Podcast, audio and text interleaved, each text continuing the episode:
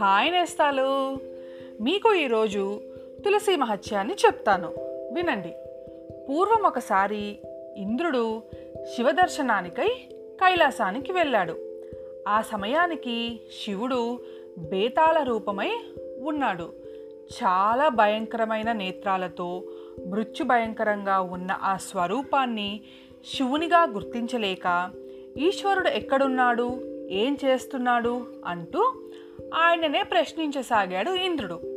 కానీ ఆ పురుషోత్తముడు జవాబీయని కారణంగా నిన్ను శిక్షిస్తున్నాను ఎవడు రక్షిస్తాడో చూస్తాను అంటూ తన వజ్రాయుధంతో అతని కంఠసీమపై కొట్టాడు ఇంద్రుడు.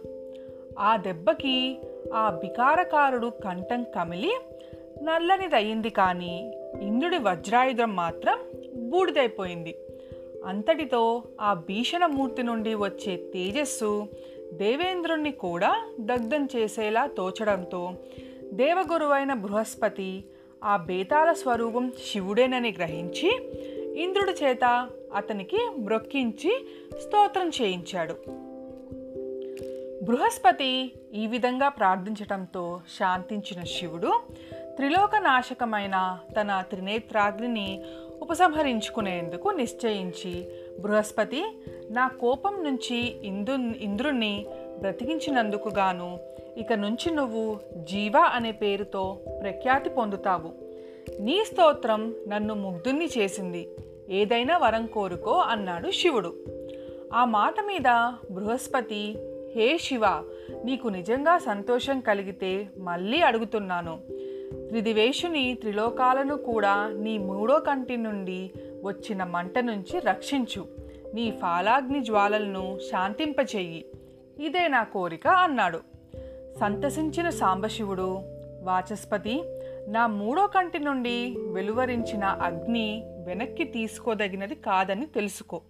అయినా నీ ప్రార్థనను మన్నించి అగ్ని లోకదహనం చేయకుండా ఉండేందుకు గాను సముద్రంలోనికి చిమ్మేస్తున్నాను అని చెప్పాడు. చెప్పినట్లే చేశాడు శివుడు. ఆ అగ్ని గంగాసాగర సంగమానబడి బాలక రూపాన్ని ధరించింది. పుడుతూనే ఏడ్చింది. ఆ ఏడుపు ధ్వనికి స్వర్గాది సత్యలోక పర్యంతం చెవుడు పొందింది. ఆ రోదన వినిన బ్రహ్మ పరుగు పరుగున సముద్రుడి వద్దకు వచ్చి ఈ అద్భుత శిశువు ఎవరు? ఎవరి పుత్రుడు? అని అడిగాడు. అందుకు సముద్రుడు ఆయనకు నమస్కరించి గంగా సంగమంలో జన్మించాడు గనుక ఇతను నా కుమారుడే. దయచేసి వీనికి జాత కర్మాది సంస్కారాలను చేయమని కోరాడు. ఆ మాటలు జరిగేలోపే ఆ కుర్రాడు బ్రహ్మగడ్డాన్ని పట్టుకొని ఊగులాడసాగాడు. వాడి పట్టు నుంచి తన గడ్డం వదిలించుకునేందుకు బ్రహ్మకు కళ్ళ నీళ్ళు పర్యంతమైంది. అందువల్ల విధాత ఓ సముద్రుడా నా కళ్ళ నుంచి రాలి చిందిన నీటిని ధరించిన కారణంగా వీడు జలంధ్రుడనే పేరు విఖ్యాతుడవుతాడు. సకల విద్యావేత్త వీరుడు అయి శివునిచే తప్ప ఇతరులకు వధించరానివాడవుతాడు. అగ్ని దీవించి పట్టాభిషిక్తుని చేశాడు. ఆ జలంధరుడికి కాలనేమి కూతురైన బృందనిచ్చి పెళ్ళి చేశారు.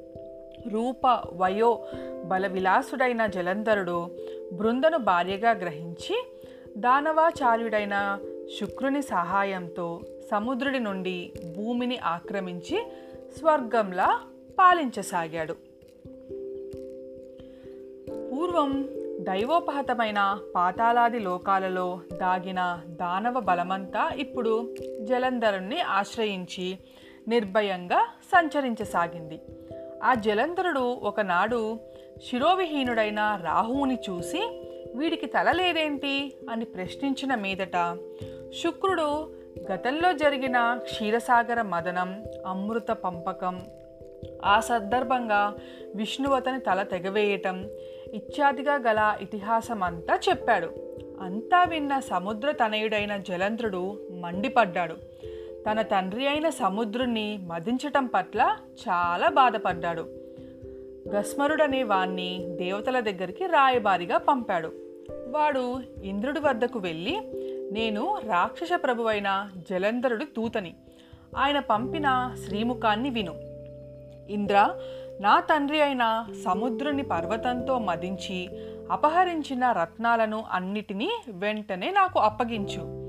అది విన్న అమరేంద్రుడు ఓ రాక్షసదూత గతంలో నాకు భయపడిన లోకకంటకాలైన పర్వతాలన్నీ నా శత్రువులైన రాక్షసుల్ని ఆ సముద్రుడు తన గర్భంలో దాచుకున్నాడు. అందువలనే సముద్ర మదనం చేయాల్సి వచ్చింది. ఇప్పటి మీ రాజులాగానే గతంలో శంకుడనే సముద్రనందనుడు కూడా అహంకరించి ప్రవర్తించి నా తమ్ముడైన ఉపేంద్రుని చేత వధించబడ్డాడు. కాబట్టి సముద్రమదన కారణాన్ని దైవ తగిన తిరస్కృతికి లభించబోయే ఫలితాన్ని కూడా మీ నాయకుడికి విన్నవించుకో అని చెప్పాడు. గస్మరుడు జలంధ్రుడి దగ్గరికి వెళ్ళి మగవుడు చెప్పిన మాటలను విన్నవించాడు. మండిపడ్డ జలంధరుడు మరుక్షణమే స్వర్గంపై సమరం ప్రకటించాడు. శంభు నిశంబాది సైన్యాధిపతులతో సహా దేవతలపై దండెత్తాడు. ఉభయ సైన్యాల వారు ముసలపరిగా బాణ గదాధ్యాయులతో పరస్పరం ప్రహరించుకున్నారు. రథ గజ తురగాధిక శవాలతోనూ రక్త ప్రహారాలతోనూ రణరంగం నిండిపోయింది. రాక్షస గురువైన శుక్రుడు మరణించిన రాక్షసులందరినీ మృత సంజీవిని విద్యతో బ్రతికిస్తుండగా దేవగురువైన బృహస్పతి ఆచేతనాలైన దేవగణాలను ద్రోణగిరి మీద దివ్యౌషధాలతో చైతన్యవంతం చేయసాగాడు. ఇది గ్రహించిన శుక్రుడు జలంధరుడికి చెప్పి ఆ ద్రోణగిరిని సముద్రములో పారవేయించాడు. ఎప్పుడైతే ద్రోణ పర్వతం అదృశ్యమైందో అప్పుడు బృహస్పతి దేవతలను చూచి ఓ దేవతలారా ఈ జలంధరుడు ఈశ్వరాంశ సంభూతుడు కాబట్టి మనకు జయింప సఖ్యం కాకుండా ఉన్నాడు. అందువల్ల ప్రస్తుతానికి ఎవరి దారిన వారు పారిపోండి అని హెచ్చరించాడు.